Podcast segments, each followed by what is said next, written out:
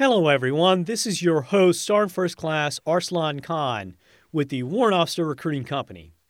And today we'll be exploring the three fifty-three Tango Warrant Officer Military Occupation Specialty. Our special guest is none other than C W five Darius Richardson from the INSCOM headquarters, and he will be talking to us about what it means to be a warrant officer in the three fifty-three Tango Warrant Officer Specialty. Chief Richardson, thank you so much for joining us today. Uh, we are excited to hear your input about all of the different ways that three fifty-three Tangos contribute to mission accomplishment. I'm glad to be here. Thank you for hosting this. I'm always willing to talk about the benefits of becoming a warrant officer in the United States Army.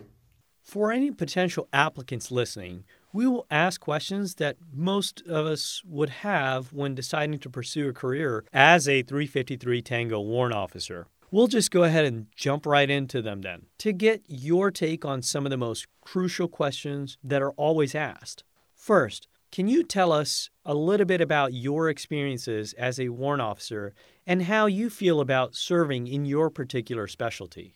Well, I've been a warrant officer for over twenty-one years now, and honestly, I would say that each year has been uh, more exciting and more rewarding than the last. You know, when you're a warrant officer, you have a much larger influence on what you do on a day-to-day basis when it comes to your particular specialty. So, you know, I would recommend to anyone that they become a warrant officer in the U S. Army. What do warrant officers in your specialty do in a normal span of a duty day when they start out as a new warrant officer in the cohort? And how do those responsibilities evolve into more responsibilities later on? Well, most of the company grade positions in our particular specialty, uh, the W O ones and the C W twos, are in the tactical army, so those are mostly force comm units. And what you do in the normal duty day is you monitor and and direct the the maintenance and integration of military intelligence systems maintenance. So you make sure that our program of record systems and our quick reaction capabilities are all integrated in a way that allows the normal operator to answer his commander's requests and requests for information. Later on, as you proceed to be a C W three and get into the field grades, uh, some of those positions are still in the tactical army, uh, but a lot of them are also in TRADOC, so a lot of them are in Uh, instructor positions, uh, getting the force ready to understand their responsibilities, and that includes both enlisted warrant officer and even sometimes regular officers when it comes to um, the classes that they require before they assume command. So as, as you move further and further up the ladder, uh, your interaction with soldiers actually becomes a little bit less, but how can I put this the right way? Your influence on your particular cohort uh, and your your M O S within that cohort is actually much greater, because then you start looking at uh, the policies uh, to make sure that, you know, everyone understands how things change within your particular job skill, uh, how you keep up the speed and what's required for those coming behind you to, to be ready to perform those same duties. Why should someone pursue this type of commission, and what are some of the benefits they take in to the civilian world?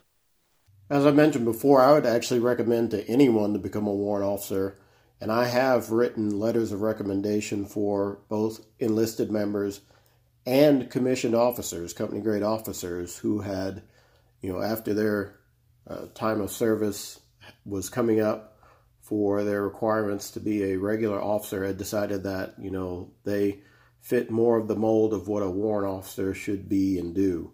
So, you know, anytime that someone has that particular commission, they understand that what they're going to be doing is technical in nature. Uh, they're going to be getting deep into their actual job skill. But, you know, I would also say that, you know, leadership is an important aspect of what a warrant officer does. So, you know, what you're going to take into the civilian world is not only based upon what you do as a job, but the leadership skills that you require over the years being the lead person for that particular job in your field. As a young staff sergeant working in an M I systems or I E W shop, what advice would you give them on what types of jobs they need to start working towards in their enlisted careers that will help them to achieve a commission as a three fifty-three Tango warrant officer? I would recommend to all enlisted soldiers that they not shy away from jobs that involve responsibility. So any of the leadership positions is a good position to hold. While you should also remain obviously technically proficient, um, what separates you from, you know, the old specialist ranks is the fact that you you are not only technically proficient, but you do have that leadership ability. So um, I would say anything that deals with the instructor realm, the basic instructor course, uh, small group leadership, anything that allows them to get in front of their peers and subordinates to lead the group, to instruct, because that is a major portion of what warrant officers do, is training um, the N C Os on what to expect from the enlisted soldiers. So the warrant officer teaches the N C O the uh, specific technical aspects of their job. And, I'm, and when I say that, I mean your daily duties, um, not particularly the tactical duties, but sometimes those too. But they also, you know, they need to know everything they can about how to properly instruct so that, you know, the knowledge is transferred correctly. What types of training can an N C O benefit from when considering to pursue a career in the three fifty-three Tango Warrant Officer Military Occupation Specialty?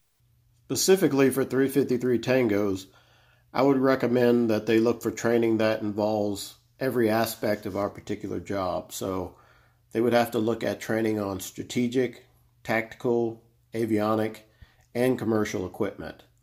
So any training um, that they can find is definitely for the better. What happens is sometimes in M I system shops, you'll get to a shop that is almost strictly Uh, the primary mission equipment for avionics. So, you know, if you're not familiar with that particular equipment, it could be a problem if you get to that shop as, let's say, a C W three or C W four, and your enlisted soldiers pretty much know uh, more than you when it comes to those systems. You know, that's that's never a good position to be in. So the more information you have about every different type of equipment that uh, M I has, the better. What is the most common mistake made by applicants applying to the cohort, and how can it be avoided? The most common mistake I see made by applicants when they're applying is that they fail to stress their leadership skills and their leadership time. Uh, what I would do is make sure that any any time it can be mentioned, especially within your resume, Um, also on your letters of recommendation, they also make uh, reference to any leadership time that you have, because the expectation is that you have been working on the systems. That is what you do as a M I systems maintainer and integrator. Um, what is different, which kind of makes you stand out, is those leadership abilities and the time you've had honing them and, and utilizing them to the benefit of the Army. What do board members value the most in a submitted packet? Uh, and could you describe the process that takes place when a packet is reviewed by the board? Well, it's really hard to pinpoint what each board member would value the most, simply because, you know, each board member is a is an individual.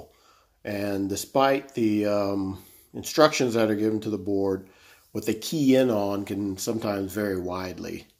Uh, one of the things that definitely you do know they'll be looking at, though, is your actual evaluation and how you are, you know, how your boxes are checked.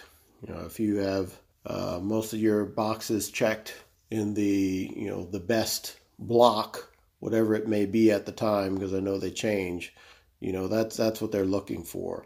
They will also look to uh, the written part of the evaluation, but, you know, remember, a lot of times uh, on the board, they'll have a number of packets that they have to look at. So, you know, if the boxes are checked correctly, if they're all left justified, then uh, that's the thing they'll look at if they can quickly. and then move on to the next thing uh, in your particular packet. Now, um, the board process itself, you know, like like I mentioned, a, a lot of times there could be a number of packets. Um, luckily for our M O S, you know, there's not that many people, so there shouldn't be that many packets. But they're never just looking at just your M O S. What they do is, you know, the different M O Ss are addressed during each board. Um, not all of them for every board, but uh, a lot of them. And so they'll be looking at a lot of packets that are also outside of their normal um, M O S. So, you know, whatever sets yours apart is, is definitely better. Um, so that way they can quickly um, go through their checklist, either whether it's, you know, in their head or written down, and hit each particular thing that they're looking for. Thank you, sir. That was a lot of great information. How long is the warrant officer applicant school, and how long is the warrant officer basic course for three fifty-three tangos? Well, I'm sure the W O C S school and the warrant officer basic course have changed a little bit since uh, I went through all those years ago. But uh, I pretty much think they're generally the same. So uh, when I went through, the warrant officer candidate school was roughly about two months long. You know, the first week over in the in the regular part of the school, and then you kind of move over to um, the actual course. You know, there's a process for moving over. I'm not sure if they still do that or not. Um, and then the warrant officer basic course, which is held at Fort Huachuca, it, it was about three months long. Um, and we went through the Common Core, and we we spoke a little bit, or did a little bit, with our own particular um, M O S. But the basic course itself is, you know, for your particular branch. So it is an M I warrant officer basic course. It's not specific for three fifty-three tangos. Thank you, sir. What advice would you give to an N C O Uh, selected for attendance to warrant officer candidate school on how to prepare for it and the warrant officer basic course? Honestly, the best advice I would give to an N C O is, you know, to be physically ready, because because really what uh, W O C S is all about is um, not only physical fitness and becoming a leader, but it's also, you know, uh, school attendance. And, you know, when you have to sit and learn about the general aspects of management for the United States Army. So, you know, the more physically fit you are, uh, the more sleep you get, the better able you are to kind of sit in a school environment when you're not out doing actual physical training. So you can uh, understand what's going to be expected of you once you're a, a warrant commissioned officer. Once someone has graduated warrant officer candidate school and been promoted to Warrant Officer one, do they have any input as to where they will be stationed? If so, what is the process for selecting a specific duty station?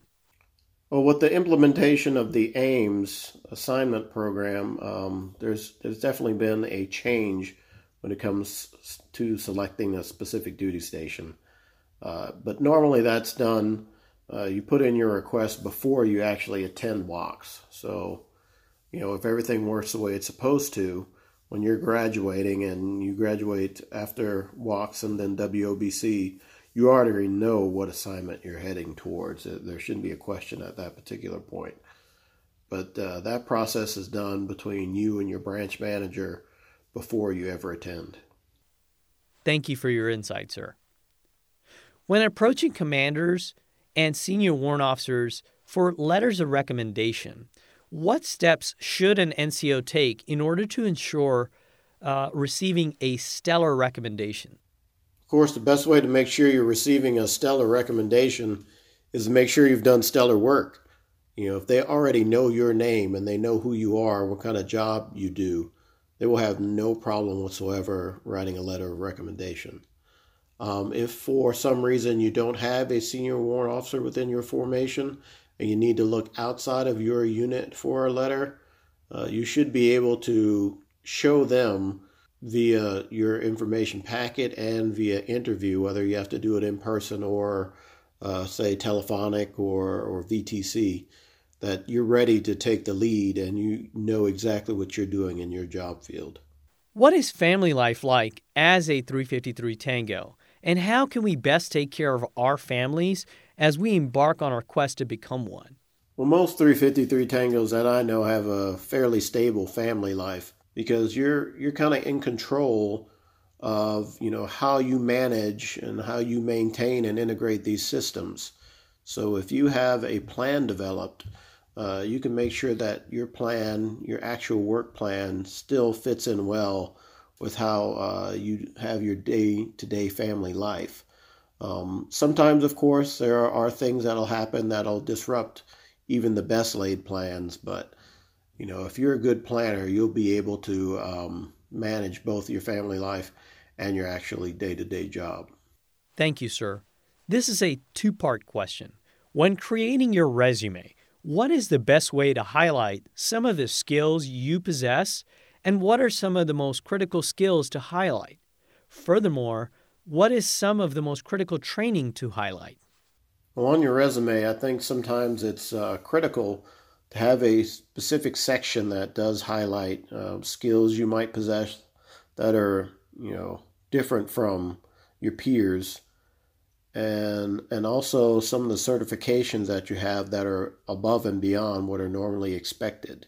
And as for what's the most critical training to highlight, I think that's that's you know pretty similar to one of the other questions asked before, but I would definitely highlight any training that Uh, is is leadership oriented. I would also highlight any training that is, you know, job specific but not offered to everyone. So if if that's something that you have, I definitely would uh, take a chance to highlight that and maybe move it into a section all by itself. What are some of the most important things to talk about in your resume summary page, and how do board members view these comments? Well, I think one of the most important things to talk about in the resume summary page is how you're going to utilize the skills that you've already learned as an enlisted member and non-commissioned officer uh, to benefit the Army once you do become a warrant officer. Uh, the board members definitely uh, looked at look at that in a in a good light, and since you know a lot of times, like I said, there'll be a number of packages that they have to look at. Uh, the resume summary page is is really almost the most important on your resume. Um, so take the time to craft as best of a summary as you can. What are some of the most important certifications and training experiences warrant officers should pursue in the course of their career in this warrant officer military occupation specialty, and why? Well, this is one area where things have uh, actually changed quite a bit since I became a warrant officer, um, and that's kind of Army-wide. So what I'm talking about here is there are certifications that are actually required now that were not required when I became a warrant, and there is different things that are available that weren't available when I became a warrant. So, you know, if when you're an enlisted member, if you don't already have Uh, SecPlus, of course, you're not going to be able to work on most of the systems that we have. Um, if you don't already have an operating system under your belt, you also won't be able to. Um, but once you become a warrant, you know, you, if you don't have the basic instructor course already, I would definitely recommend that. Um, the capability development course is definitely important. Uh, there's almost an expectation now that uh, you will I've had the Digital Intelligence um, Master Gunner's course. So if you can get that, definitely that is something to get so that they understand um, that you have a good understanding of architecture um, and, and how things are connected uh, not only within M I but out to uh, other branches. So how our systems connect to mission command systems, how ours Uh, connect to artillery, that that kind of thing. I would also, if possible, you know, look at getting any kind of uh, staff course that's available, and that's only to better uh, develop your leadership abilities, because that way your leadership can see that you understand that as you progress up the ranks, you'll have different positions that require different leadership abilities. Thank you, sir. On the subject of promotions, starting out from W one, how long will it take in this warrant officer military occupation specialty to progress through each rank to reach C W five?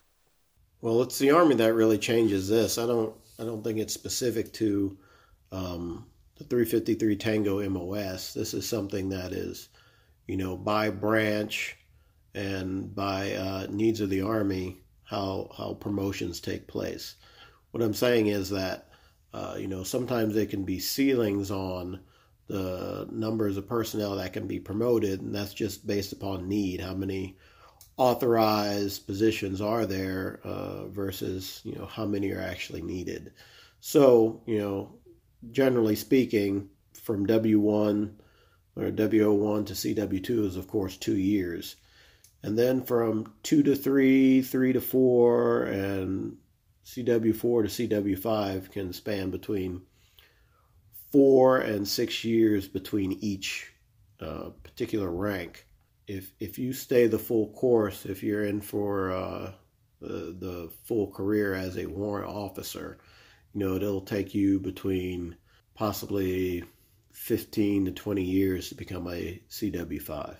As one retires from the military, are there lifelong organizations that someone can join to champion issues concerning warrant officers exclusively?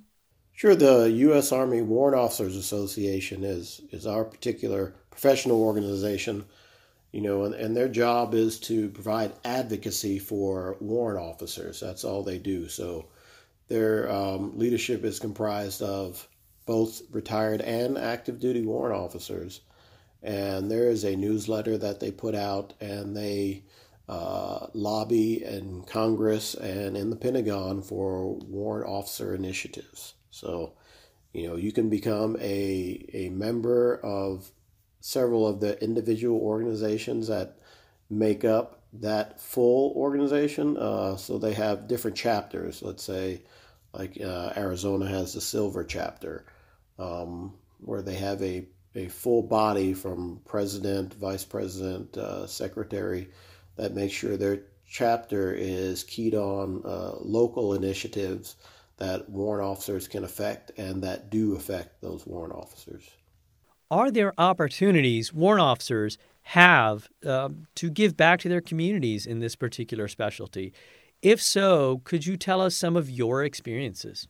Well, besides those things that I brought up about the local chapters of the Warrant Officer Association, there are other things that uh, you know warrant officers can do to give back to their communities, especially as a three fifty-three Tango, because you know what we learn is you know electronics, um, computer theory, that sort of thing, specific to M I, um, but also in a, a as a general nature. So, as an example. Um, there is a retired warrant officer, one of the ones that I actually uh, wrote a recommendation for. He did his um, twenty years of service. He retired, and he went back to his community, and he is now um, the head of the electronics department at the college in his particular area. And one of the things they're doing is, um, you know, they have certain things in the college classes that they do, like um, competitions for Christmas lights during the parades and such, and he makes sure that his students have a very good understanding of uh, basic electronics and electrical components. And in this particular year, as a matter of fact, I know they won uh, their competition in the local area, but he also does other things like making sure um, the electrical grid within their college campus is okay, that sort of thing. So there's always plenty of things that you can do with the knowledge that you acquire as a three fifty-three Tango to give back to your community. Why should someone compete to be a part of the three fifty-three Tango military occupation specialty, and how does it benefit the nation? Well, with the way things are set up today, you know, most of our intelligence mission is done on electronic systems. So it is certainly a benefit to the Army and the nation to be a three fifty-three Tango, because without that particular structure, um, there's almost no way in today's society to get the information where it needs to be. Um, you know, those questions will always still be asked from the commander, uh, but the way that information needs to return to them in a, a expedient manner uh, pretty much has to be done on some type of information system. So, you know, there'll always be a need for the three fifty-three Tango M O S. As a mentor in the cohort, what additional advice would you offer a potential applicant? Well, I know a lot of the advice I gave stressed the uh, leadership aspect, and I don't want to uh, detract from the technical aspects of our particular M O S. You know, that is extremely important. I just wanted to emphasize that, you know, what would set you apart from your peers is that leadership aspect. Um, I would say any potential candidate has to understand that um, as a three fifty-three Tango, you're uh, just a little bit different from the other M I M O Ss in that Uh, the technical aspect of what you do also has a physical nature.